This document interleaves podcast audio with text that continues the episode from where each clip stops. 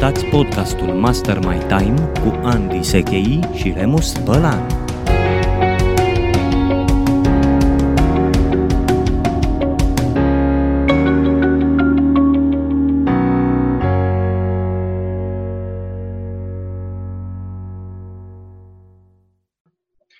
Bună ziua, dragilor! Iată-ne la un nou episod al podcastului Master My Time. Sunt Remus Bălan și alături de Andy Sechei vă urăm bine ați venit!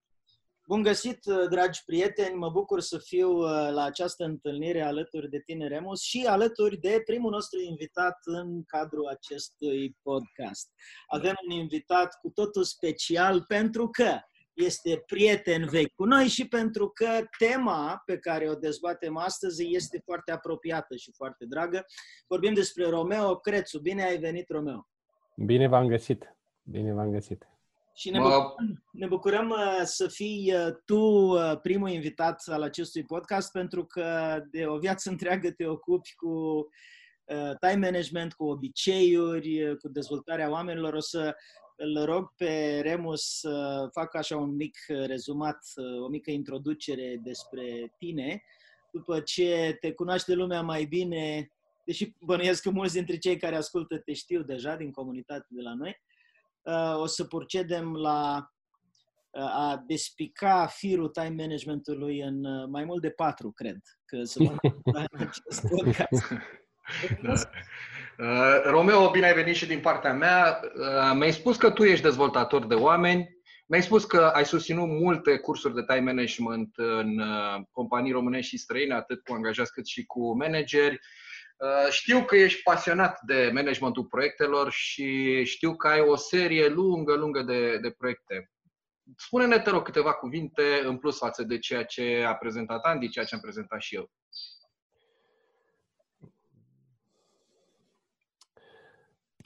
Da, am o listă destul de lungă de proiecte dezvoltate de-a lungul timpului. Practic am uh, șase site-uri pe net care descriu aceste proiecte.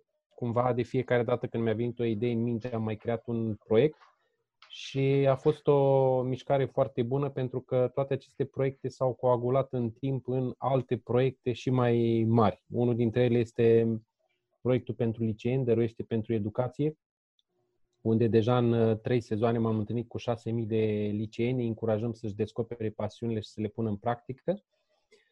Și acum, în această perioadă, pe baza tuturor lucrurilor pe care le-am făcut în trecut, mintea îmi fuge, la, în, sens, îmi fuge în sensul bun la dezvoltarea de noi uh, proiecte și pentru persoane uh, fizice, pentru cursuri open, pentru că eu până acum uh, am mers foarte mult pe cursuri corporate, pe cursuri pentru echipe din uh, companii. Și cumva uh, tot ceea ce am clădit cu cărămidă cu cărămidă începe să um, genereze roade, adică poți să te miști cu totul altfel având o uh, expertiză din atâția ani.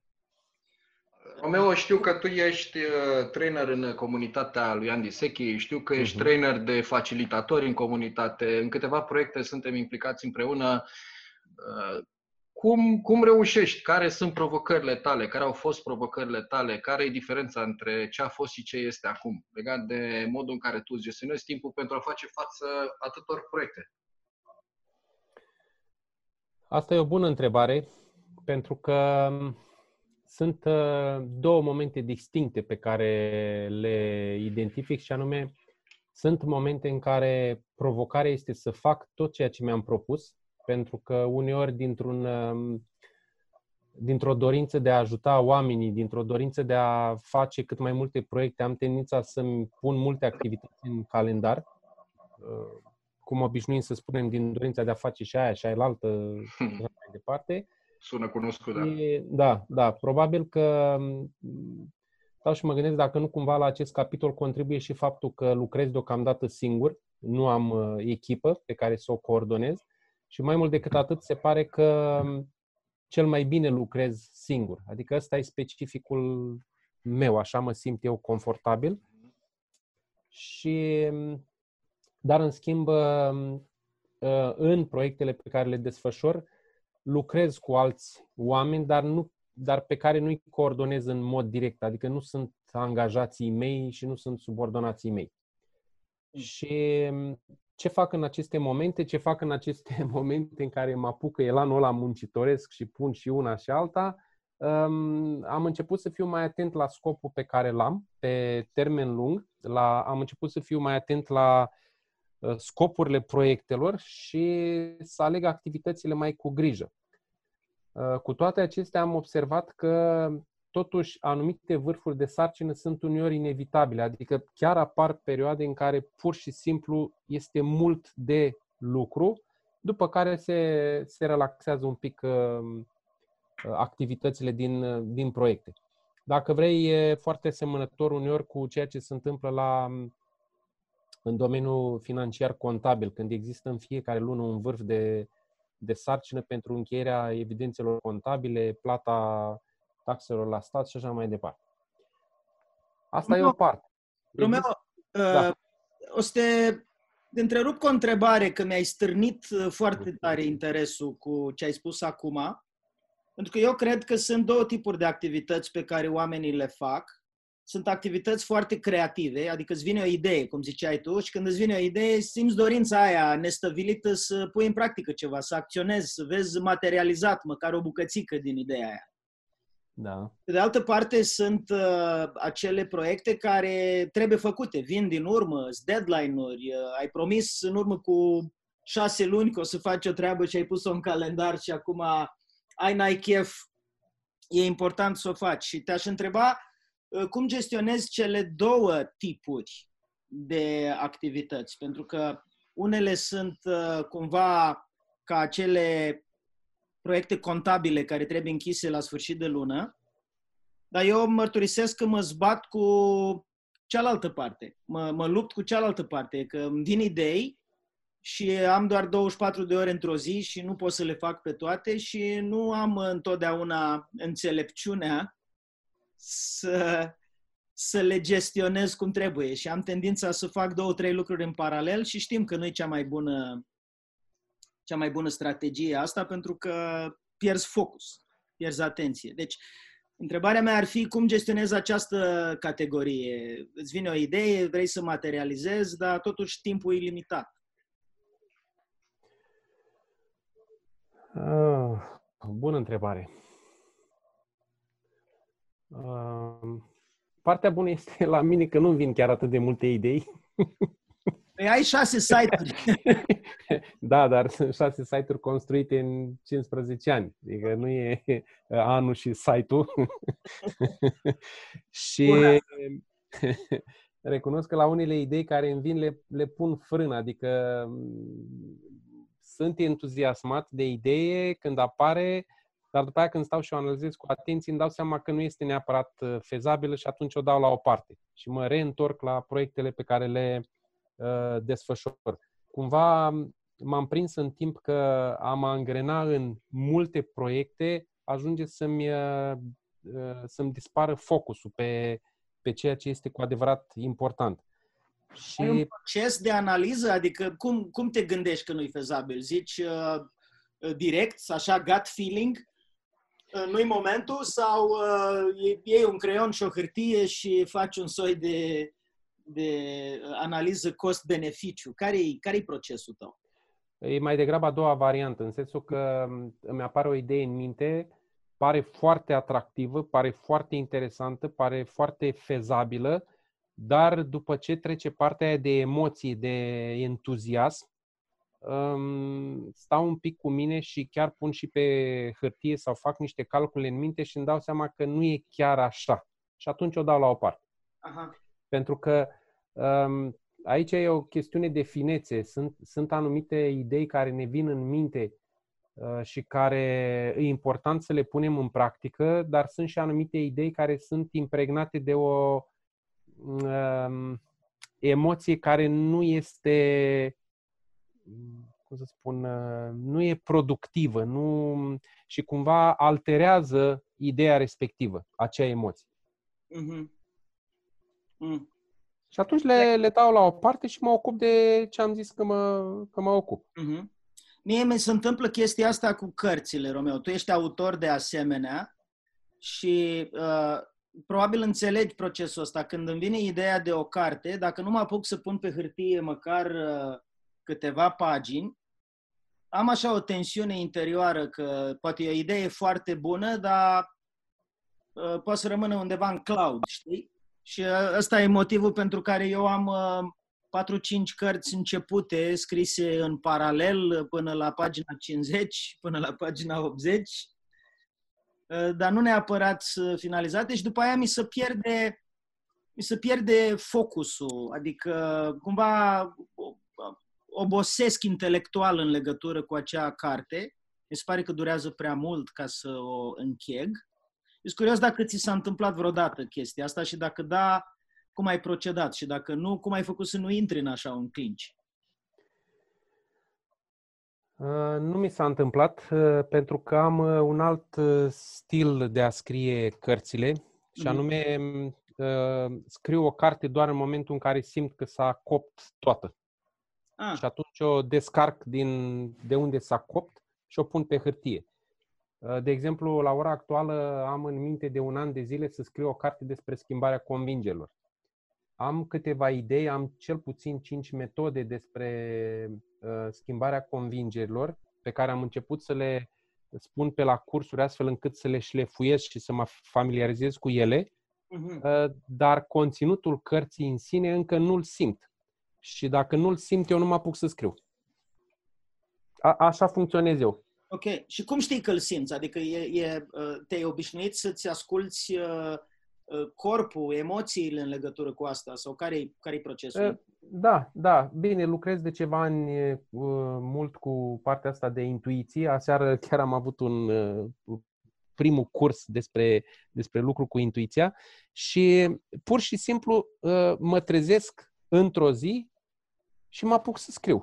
A, așa s-a întâmplat cu cartea Obiective și obiceiuri. M-am trezit mm. într-o dimineață că uh, a venit momentul să scriu această carte. Eu nu aveam în intenție să o scriu și în șapte zile a fost gata.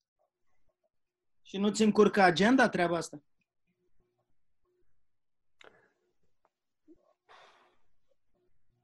Uh, nu și spun de ce. Pentru că unul dintre principiile pe care le folosesc în managementul timpului este 60-40.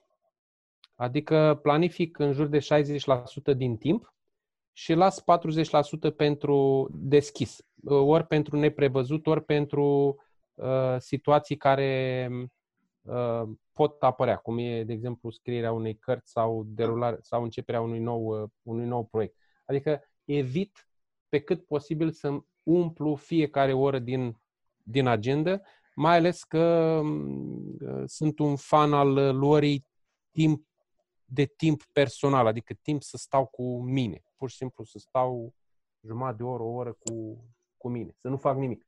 Aparent să nu fac nimic. Uh-huh. Interesant, Romeo. Noi avem, am discutat în uh, podcasturile anterioare, în episoadele anterioare, despre o tehnică similară, 70-30. Suntem foarte pe aproape, adică ne programăm 70% da. din timp și 30 îl lăsăm deschis. Uite că avem o nouă perspectivă. Acum 60-40. 60-40 sau, scuze, 60-40 sau 70-30, da? Undeva mm. pe acolo. Deci suntem uh, cumva uh, asemănători în abordare. Acum că tot ai deschis subiectul despre tehnici de time management, aș vrea să-ți adresez o întrebare legată de tehnici. Ce alte tehnici? Ce alte metode? Uh, dacă ai câteva favorite pe care să le împărtășești ascultătorilor noștri. Cea mai uh, importantă tehnică pentru mine este um, partea de agenda, folosirea agendei electronice sau în în cazul meu calendarul Google. Uh, pentru Așa. mine este un instrument fantastic pentru că îmi permite să pun uh, diverse activități cu diverse culori, astfel încât să le identific mai ușor în, uh, în agenda. Am fost un fan al agendei fizice, în care scriam de mână până acum câțiva ani, dar am, am renunțat la ea pentru că mi-am dat seama de beneficiile acestei agende electronice a doua tehnică pe care o folosesc are legătură tot cu agenda și anume verific de mai multe ori pe zi agenda pentru a fi sigur că nu ratez nimic și pentru a-mi reconfigura din mers planificarea activităților în funcție de schimbările apărute. De curiozitate, că... Romeo, te rog, spune, termină și că aș vrea să adresez da, o, spune, o spune. întrebare. Cam câte activități principale îți uh, treci în calendar?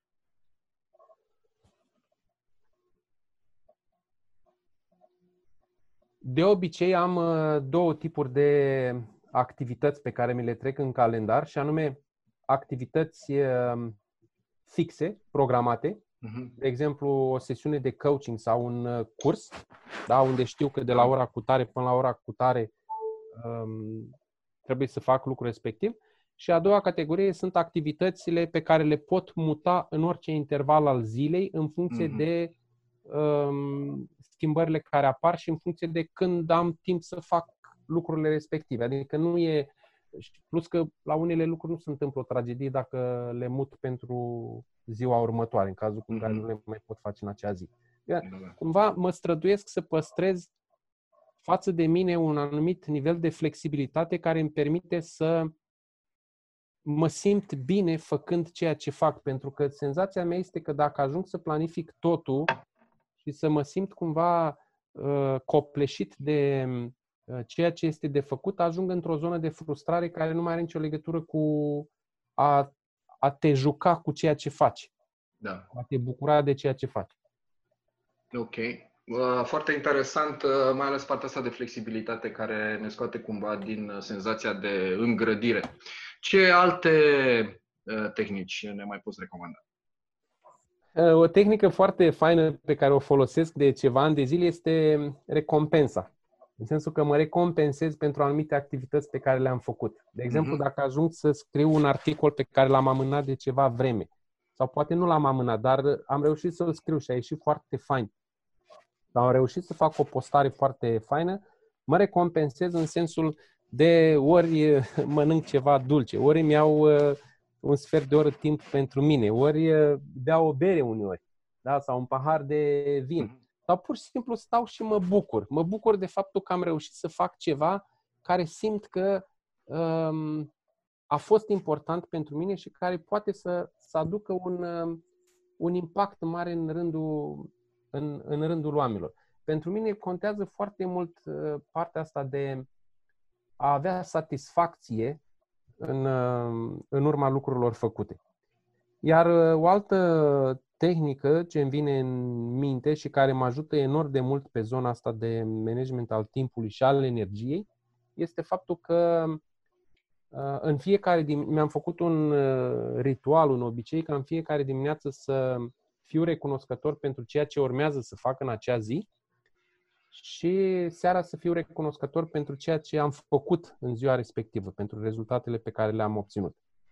Cumva mie mi se, par, mi se pare o modalitate foarte potrivită de a începe ziua cu o setare mentală de genul mulțumesc pentru cursul excelent pe care o să-l am, mulțumesc pentru sesiunile, sesiunile excelente de coaching pe care o să le am astăzi, mulțumesc pentru rândurile pe care le scriu în, astăzi în viitoarea carte și seara să um, să mulțumesc pentru ceea ce am obținut în acea, în acea zi. Da. Romeo, Uh, obs- Uh, Da, te rog, Andy. am o, o curiozitate foarte mare legat de această abordare a ta așa um, așezată cumva, mi se pare. Inclusiv din tonul vocii, din felul în care vorbești, uh, din felul în care îți iei timp ca să formulezi răspunsul. Și mi-a atras uh, atenția ce spuneai uh, acum câteva zeci de secunde și anume mă recompensez luându-mi timp pentru mine. Și uh, eu cred că pentru mulți oameni merită dezvoltat uh, subiectul ăsta. Ce- Ce e aia să-ți iei timp pentru tine? Că conveniența educațională și socială este că acum trăim într-o epocă în care uh, suntem copleșiți de uh, activități, de tascuri, uh, de ideea asta de a obține rezultate, de a fi productivi, de a fi eficienți. Iar tu vii și spui cu multă seninătate, domne, mă recompensez luându-mi timp pentru mine. Și bănuiala mea este că unii oameni nici măcar n-au conceptul. Adică e ceva de genul, cum adică să-mi iau timp pentru mine? Și ce să fac în timpul respectiv? Să mă, mă uit pe pereți, să mă, la, ce, la ce mă gândesc în timpul ăla pentru mine? Uh, Am înțeles sugestia cu, ok, mănâncă ceva dulce sau bea o bere, dar uh, poate că nu e obligatoriu să mănânci ceva dulce și, să, uh, și sau să bei o bere și poate să fie doar îmi iau timp pentru mine. Și te-aș ruga să elaborez un pic uh, subiectul ăsta, astfel încât să înțelegem mai bine și poate să ne dai niște idei ce înseamnă, de fapt, să-ți iei un sfert de oră pentru tine. Cum, ce faci în sfertul ăla de oră? timp pentru mine înseamnă să stau cu mine și să mă conectez cu mine. Când spun să stau cu mine, mă refer la a petrece timp cu mine în solitudine, e un termen care îmi place foarte mult, în care pur și simplu nu fac nimic. Tot, de fapt, tot ce fac în acest timp este să mă conectez cu mine și să reduc pe cât posibil dialogul, dialogul interior. Să, să, cum spun, intru într-o stare în care, dacă vrei, un, o, o stare ușor meditativă, ușor de trans, în care pur și simplu mă simt bine cu mine, iau contact cu mine, iau contact cu, cu ființa mea, mă simt, mă simt pe, pe mine și simt că, că trăiesc în, în această lume. Pentru că și bănuiala mea este că avem nevoie de astfel de, de momente pentru că uh, dacă ne uităm cu atenție la mm, sarcinile pe care le desfășurăm, la a ține un curs, la a face o sesiune de coaching, la a mm, scrie o carte, ă, mare parte din aceste activități ă, presupun atenția concentrată în exterior. La curs livrez un mesaj, dar e important să fiu atent la participanți. În coaching e important să fiu atent la Uh, felul în care omul vorbește și îmi spune anumite lucruri ca să pot să adresez următoarea întrebare potrivită. Atunci când scriu o carte, o scriu cu gândul la cum, cum e să, să o scriu astfel încât să fie ușor de înțeles de, de public. Și cumva atenția mea este în continuu în afară, în afară, în afară și la un moment dat pur și simplu uit de mine și stau și mă întreb cine, cine sunt în, în această lume și ce am de gând să fac. Și atunci, aceste momente de solitudine, în care mă retrag în, obișnuiesc să spun, în propria chilie, uh, sunt momente în care, repet, mă conectez cu mine și mă simt bine cu mine, mă simt, mă simt pe, pe mine și mi-au pe cât posibil în fiecare zi astfel de momente, 5, 10, 15, stau într-un fot, stau în fotoliu.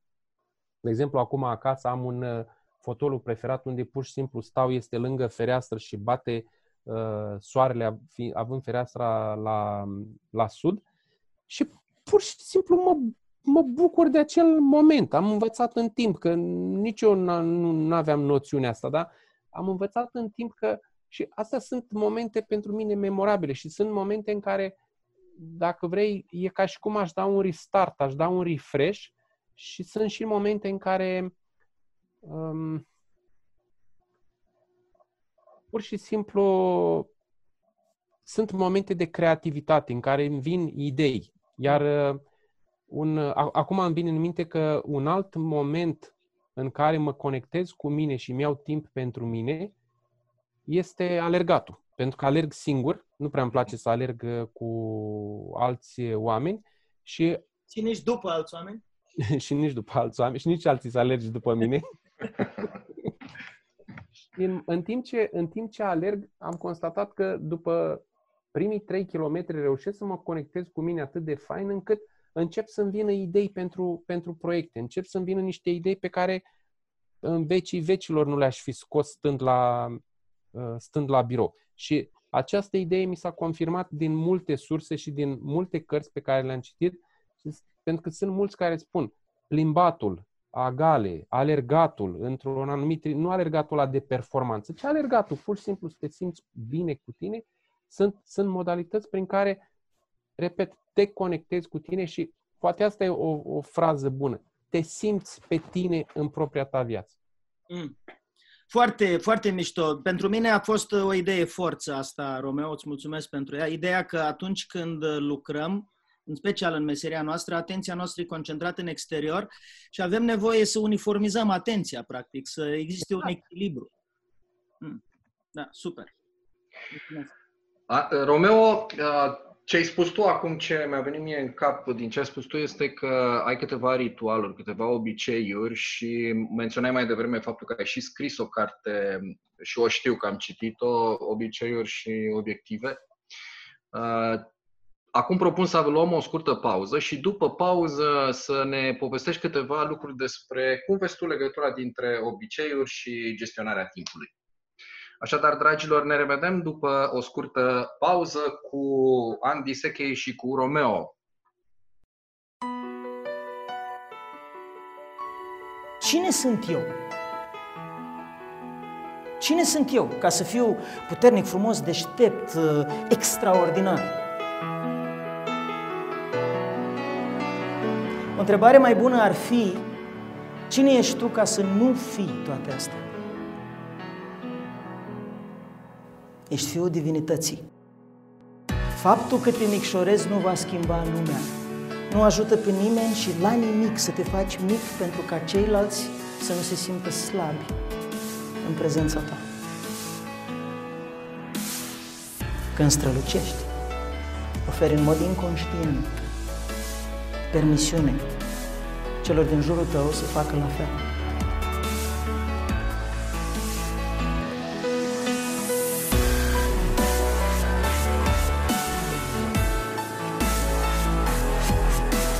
Mi-am dat seama că viața mea trebuie să fie despre educația semenilor mei. Mai ales despre educația celor care își caută vocația și care își doresc să lase în urma lor ceva. Și eu cred că voi sunteți printre ei. Cred că oamenii care au ales să vină sunt perfecți pentru această misiune pe care mi-am ales-o în urmă cu aproape 20 de ani și care este cum reușești să redai sensul cuvântului educație. Pentru că educația nu înseamnă să desfaci capul unui om și să-i torni informații în el. Educația înseamnă să te uiți la un om și să spui, hmm, omul ăsta are un grăunte de unicitate și de strălucire în interior care, dacă suflu suficient de atent asupra lui, se va transforma în flacără.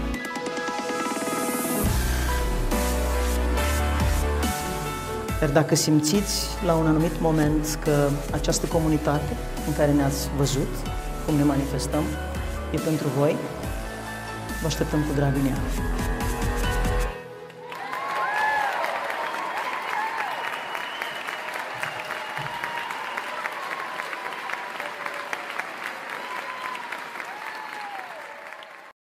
Salutare, salutare! Iată-ne la partea a doua a podcastului Master My Time, episodul de astăzi, unde alături de Andy Sechei îl avem invitat pe Romeo Crețu. Romeo, vorbeam înainte de pauză de provocarea pe care ți-o uh, arunc și anume care este legătura dintre obiceiuri și gestionarea timpului?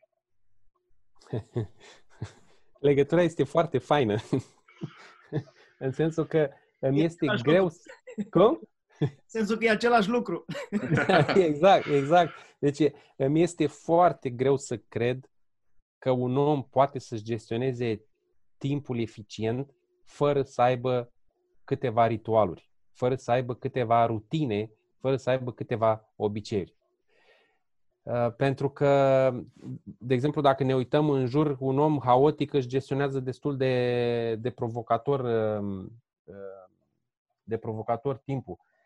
Practic, rutinele, ritualurile, obiceiurile sunt cele care ne ajută să structurăm lucrurile într-o formă care este multiplicabilă la nesfârșit sensul că uh, în momentul în care a, mi-am format un obicei din a uh, face un anumit lucru, pur și simplu nu mai gândesc cum fac lucrul respectiv, ci ce îl fac.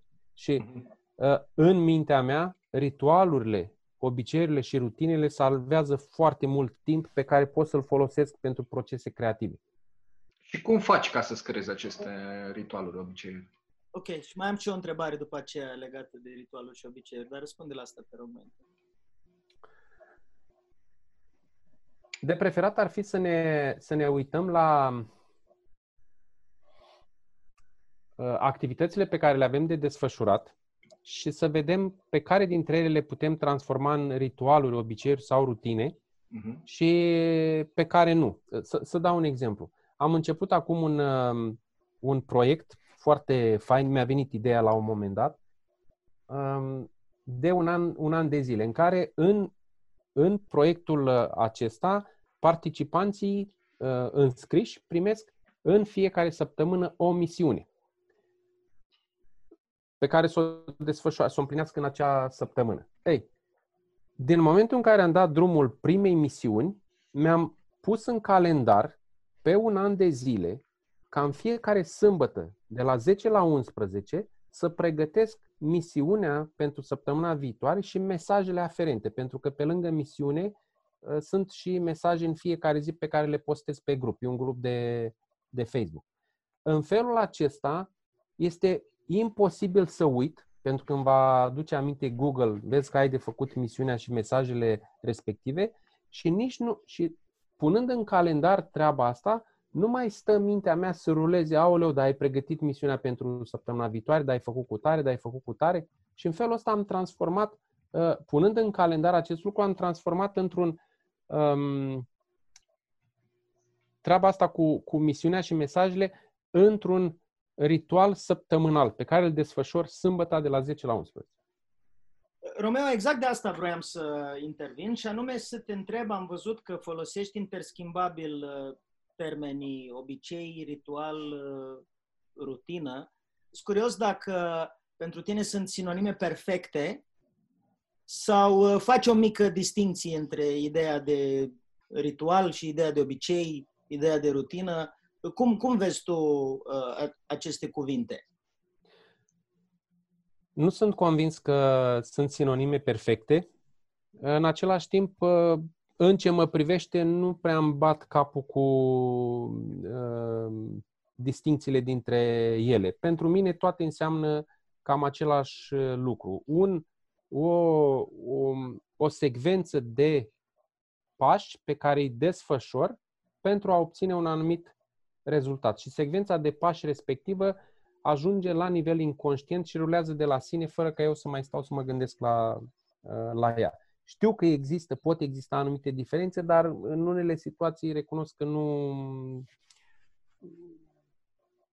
Am înțeles. Mă uh, de aceste diferențe. Uh, spun asta pentru că eu fac această distinție. Mi se pare că ritualurile pot avea un nivel de complexitate mai mare, pot fi sume de obiceiuri. Da, e posibil. Obiceiurile da. un soi de automatisme și, în plus, ritualurile au niște elemente de, de simbolistică pe care obiceiurile nu le au neapărat. Adică în ritualuri, dacă ne gândim la tot felul de ritualuri care există în societate, au niște unelte, să zicem, pe care le, le folosesc. Când ai un ritual uh, într-o anumită industrie, uniforma contează, știi? Adică să faci ritualul respectiv, ceremonia respectivă cu o anumită uniformă, cu anumite unelte, instrumente, simboluri care pot ajuta la instalarea obiceiurilor și vreau să duc uh, discuția în direcția asta.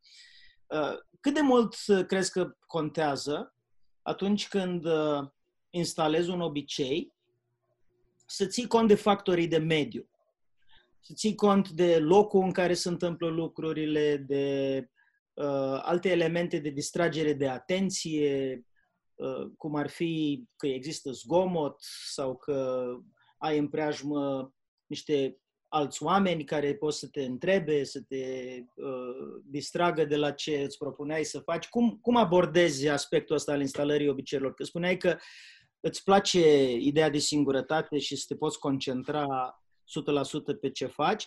În același timp, suntem uh, ființe sociale, există tot felul de distrageri de atenție, factori de mediu, oameni care ne pot uh, încurca. Pui preț pe chestia asta sau ești mai concentrat pe partea interioară atunci când instalezi obiceiul? Pun preț pe partea de context din următorul motiv.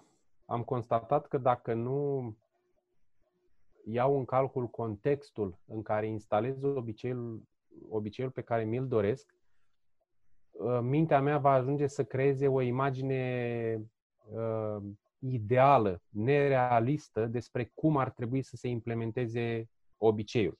Uh-huh. Ceea ce în timp generează frustrare, pentru că mintea mea creează o așteptare că ar trebui uh, să fac în fiecare zi, într-un anumit fel, uh, în anumite condiții, uh-huh. și când mintea vede că, de fapt, condițiile pe care ea credea că vor fi nu sunt, începe să se frustreze.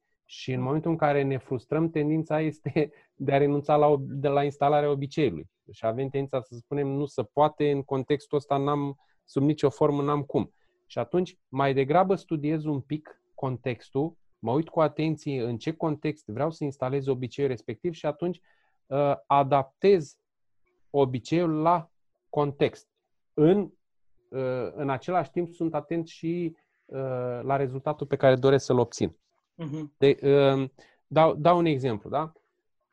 Um, m-am reapucat de, de câteva zile de alergat afară. Îmi fac declarația respectivă cu mișcare fizică în jurul blocului. Eu obișnuiam să alerg în parc. Am un parc foarte fain lângă, lângă aproape de mine, dar acum nu este posibil lucrul ăsta. Adică, sau mă rog, este posibil, dar um, mă trezesc cu... grozave. Adică este posibil cu anumite consecințe. Și ce am făcut? Pur și simplu am zis, ok, ce pot să fac? Unde pot să alerg? Pot să alerg în jurul blocului. Mă rog, blocul e destul de mare și o tură înseamnă câteva sute de, de metri, dar am găsit aproape de bloc, de fapt o știam, o parcare generoasă, unde o tură are vreo, am măsurat eu cumva vreo 200 de metri și fac o grămadă de ture din alea până, uh, până, până, până îmi epuizez energia de alergare. Adică, pentru că uneori alerg 3 km, alteori 5, alteori 7, alteori 10, în funcție de cum simt. Și cumva nu, nu mai sunt dependent de contextul parc, ci îmi creez un alt context. Mm-hmm. Da, foarte, foarte fain. Și uh, cred că e important să precizăm că dacă nu suntem flexibili cu contextul, există riscul să găsim scuze în context. Bă, nu da. mai pot să alerg în parc, uh, mai bine nu mai alerg. De fapt, mie da, nu sau, sau, sau, sau, de exemplu, îmi vine, un alt, uh, îmi vine uh, o altă idee în minte. Dacă cineva dorește, e pasionat de zona asta de dezvoltare personală și simte că nu are chef să, să citească sau fiind acum acasă cu toții, nu este suficientă uh, liniște ca omul să înțeleagă ceea ce citește. Pot să ascult un audiobook, îmi pun căștile în urechi sau vizionez o secvență video pe, uh, pe net și îmi creez, practic, prin punerea căștilor în, în urechi, îmi creez un context în contextul mai larg. Și contribui în felul acesta, nu mai am obiceiul de a citi cărți, dar am obiceiul de a asculta audiobook-uri sau, sau a viziona secvențe video și obțin rezultatul pe care îl doresc, partea de dezvoltare personală. Uh-huh. Noi chiar am discutat cu ceva timp în urmă și am ajuns la concluzia că adesea mediul este mai important decât motivația, tocmai pentru că mediul e mai ușor de gestionat și poate ajuta la um, un impuls dat uh, motivației. Uh, Romeo, aș vrea să te întreb uh, dacă ar fi să te gândești așa în istoria vieții tale, care este cea mai năstrușnică întâmplare legată de instalarea unui obicei sau de gestionarea unei tehnici de, de time management? Când ai vrut să instalezi un obicei și ai instalat altul. Da, e interesantă treaba asta. Da. Um, îmi vine mai degrabă în minte o întâmplare de acum mulți ani în urmă, cred că sunt vreo 15 ani, când la un moment dat am făcut și recrutare. M-am, mm-hmm. m-am ocupat și de partea cu recrutare, dar m-am plictisit repede că nu mi se părea atractiv în raport cu partea de training. Respect pe cei care pot, să, pot face recrutare. Ideea este că Uh, din neatenție, pentru că nu am citit cu atenție un uh, mesaj din partea uh, clientului, am programat trei candidați la interviu la client în altă zi decât cea care trebuia. Și nu numai că era altă zi, dar era sâmbătă. Practic am, am, i-am programat cu o, o sâmbătă mai, mai devreme. Întâlnirile respective erau la Hotel Marriott, pentru că acolo era unul dintre din sediile clientului și în sâmbătă respectivă eu eram la un team building și într-o pauză când am văzut o grămadă de mesaje nepreluate, de, de, de, nu de mesaje, de apeluri nepreluate, dintr-o dată m-a izbit. De, de, am, am simțit pur și simplu că îmi dau seama ce se întâmplă. Zic, fai, i-am trimis pe oamenii ăștia în altă, în altă zi. I-am sunat, uh, mi-am cerut iertare, vă dați seama, de la cer până la pământ, vă rog să mă iertați, îmi pare rău, Partea bună este că doi dintre ei au înțeles și au fost la interviu peste o săptămână, uh, iar una dintre candidate nu a înțeles, nu a vrut să înțeleagă, pur și simplu m-a făcut cu ou și cu oțet. Bine, dintr-o anumită perspectivă meritam că n-am fost atent. Uh, și nu s-a, a zis că nu se mai duce la, la interviu, dar ce m-a surprins cel mai mult a fost faptul că această persoană, care nu s-a mai dus la interviu, fusese colegă cu mine la firma la care lucram cu ceva ani în urmă. ceea ce m-a derutat un pic pentru că, cum să spun, cumva am primit mai multă înțelegere pentru eroarea pe care am făcut-o de la doi străini decât de la o persoană apropiată, mă rog, cu care am fost apropiați, că am lucrat în aceeași firmă și era o firmă micuță. Ai da. generat și așteptări cu ocazia asta, Român. Da, da, da. Așteptările da, nu da. s-au... Da, recunosc, recunosc că mă așteptam ca ea să fie cea mai înțelegătoare. Mai ales că, na, fusese în doi ani împreună într-o firmă cu șapte oameni. Iar ea s-a așteptat să fii tu mai atent la ea decât la ce. Da, posibil. posibil eu, da.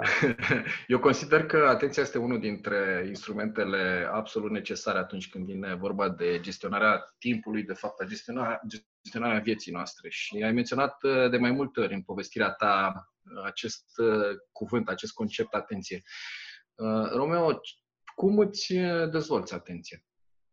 Că e ca un mușchi pe care dacă îl exersăm, crește, se dezvoltă.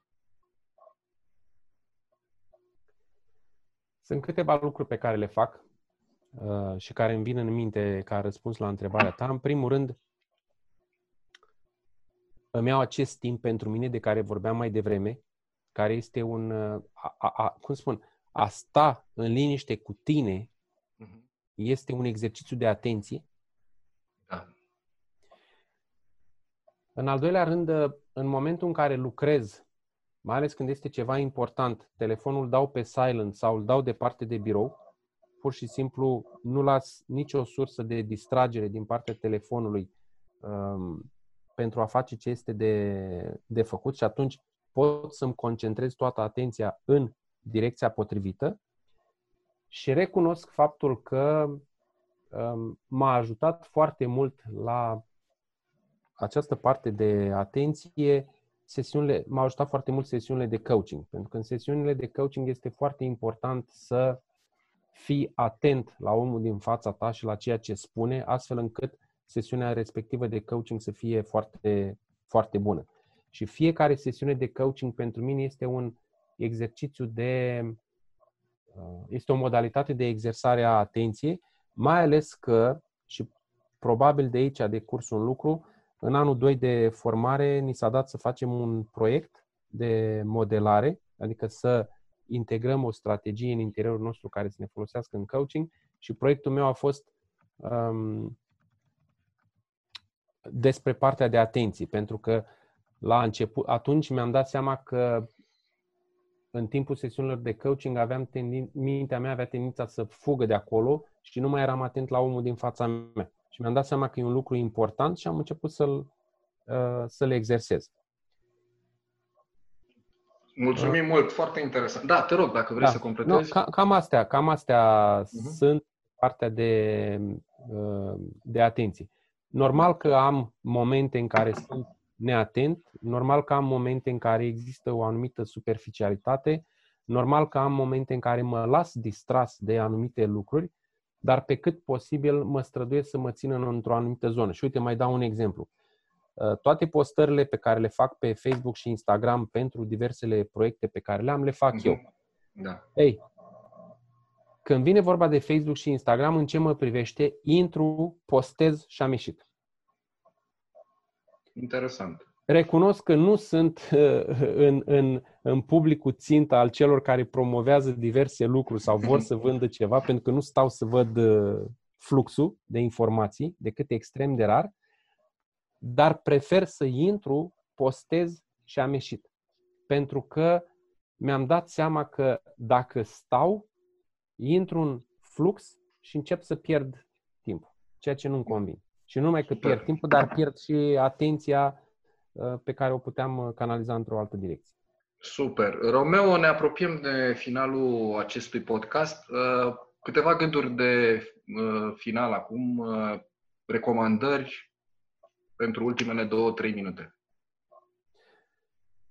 Am trei recomandări pe care le ofer din, sau invitații pe care le ofer din toată inima oamenilor, în special la cursurile de managementul timpului și anume chiar dacă îți place foarte mult ceea ce faci, deci chiar dacă pui pasiune și îți place enorm de mult ceea ce faci, fă tot posibilul în primul rând să-ți iei timp pentru a sta în liniște cu tine pentru că timpul acesta nu ți-l oferă nimeni, de aia e important să ți-l oferi tu. Nu o să vină nimeni să spună, ă, știi, uite, îți dau niște timp să stai cu tine. Nu face nimeni treaba asta. Ă, să ai un scop, să ai întotdeauna un scop mai mare în care să integrezi ceea ce îți place să faci, pentru că scopul este cel care dă semnificație acțiunilor noastre și generează motivație, nu activitatea în sine. Uh, bun, uh, scrisul unei cărți, când ne-am tot referit la cărți, scrisul unei cărți poate fi într-o anumită măsură motivant, dar este și mai motivant gândul că acea carte va fi citită și va schimba viața oamenilor. Și atunci integrez scrisul în ceva mai... Nu scriu o carte de dragul de a o scrie, decât dacă vreau să o păstrez în sertar, ci o scriu cu un anumit scop mai mhm. înalt. Și uh, a treia invitație pe care o fac este uh, să ne străduim să echilibrăm uh, balanța între viața profesională și cea personală. Și această echilibrare se poate face zilnic, săptămânal, lunar sau anual. Și de ce să o echilibrăm? Pentru că altfel, dacă balanța înclină prea mult într-o direcție sau alta, generăm anumite frustrări în interiorul, în, în interiorul nostru pe care la un dat ajungem să le gestionăm destul de, de greu. Excelent. Câteva idei extraordinare pe care ni le-ai împărtășit astăzi, Romeo. Îți mulțumim foarte mult că ai acceptat invitația noastră. Mulțumim, Mersi. Uh, mare drag, mulțumim și ascultătorilor că ne sunt uh, alături de noi de mai bine de un an și jumătate de când uh, facem acest, acest podcast. Și... Da, Andy? Zic, cum trece timpul, a trecut deja da. când... Trece, da, da. Vreau, uh, Spun... Vroiam să-ți mulțumesc și eu din toată inima pentru această schimbare de perspectivă pe care ai oferit-o. Am două lucruri de spus pe final. În primul rând, vreau să-ți mulțumesc public pentru implicarea ta în educație. Mi se pare că în perioada asta lumea este foarte concentrată pe economie, pe sănătate, dar uh, cred că educația merită de asemenea atenție. Totuși, uh, anul școlar a fost uh, oprit, elevii învață online acum, sunt niște schimbări majore, iar tu ai avut de foarte mulți ani o implicare activă în domeniul educației, știi că și eu am, ai uh-huh. și contribuit la Cartea Manifestul Educației, scriind despre experiența ta Uh, și îți mulțumesc și pentru asta. Proiectul Dăruiește pentru Educație, iată că a prins un contur foarte frumos. Iar în ceea ce privește acest podcast, mărturisesc că pentru mine a fost foarte relevant uh, acest principiu al echilibrării atenției. Nu m-am gândit din perspectiva asta până acum și mulțumesc pentru idee. Am să mai cuget la ea în chilia mea. Povestești tu. Da. Eh, că e foarte interesantă și relevantă echilibrarea atenției. La un moment dat, dacă dăm prea mult în afară, ne golim pe interior. Ajungem să nu mai știm da, exact cine suntem. Da, și nu numai că nu mai știm cine suntem, dar nu mai avem de unde să dăm. Da, da, foarte bună observație. Și de aici apare oboseala și stresul și scade sistemul imunitar, care e important să exact. fie bine întreținut în această perioadă. Așa că, multă valoare. Mulțumesc, Romeo, pentru că ai deschis uh, această serie de interviuri din podcastul nostru și să ne revedem cu bine în emisiunile următoare, iar uh, ceilalți să ne revedem cu bine în alte contexte, pentru că o să se deschidă lumea din nou, o să avem ocazia să ne întâlnim și dincolo de online, ceea ce cred că e important. Cred că uh, există această dorință foarte mare a oamenilor de a se reconecta emoțional uh, față în față și unul lângă altul, chiar dacă tehnologia ne ajută foarte mult, ne și răpește un pic din uh, apropiere. Da. Așadar, mulțumim frumos și să ne revedem cu bine. Și să dați valoare mare timpului vostru.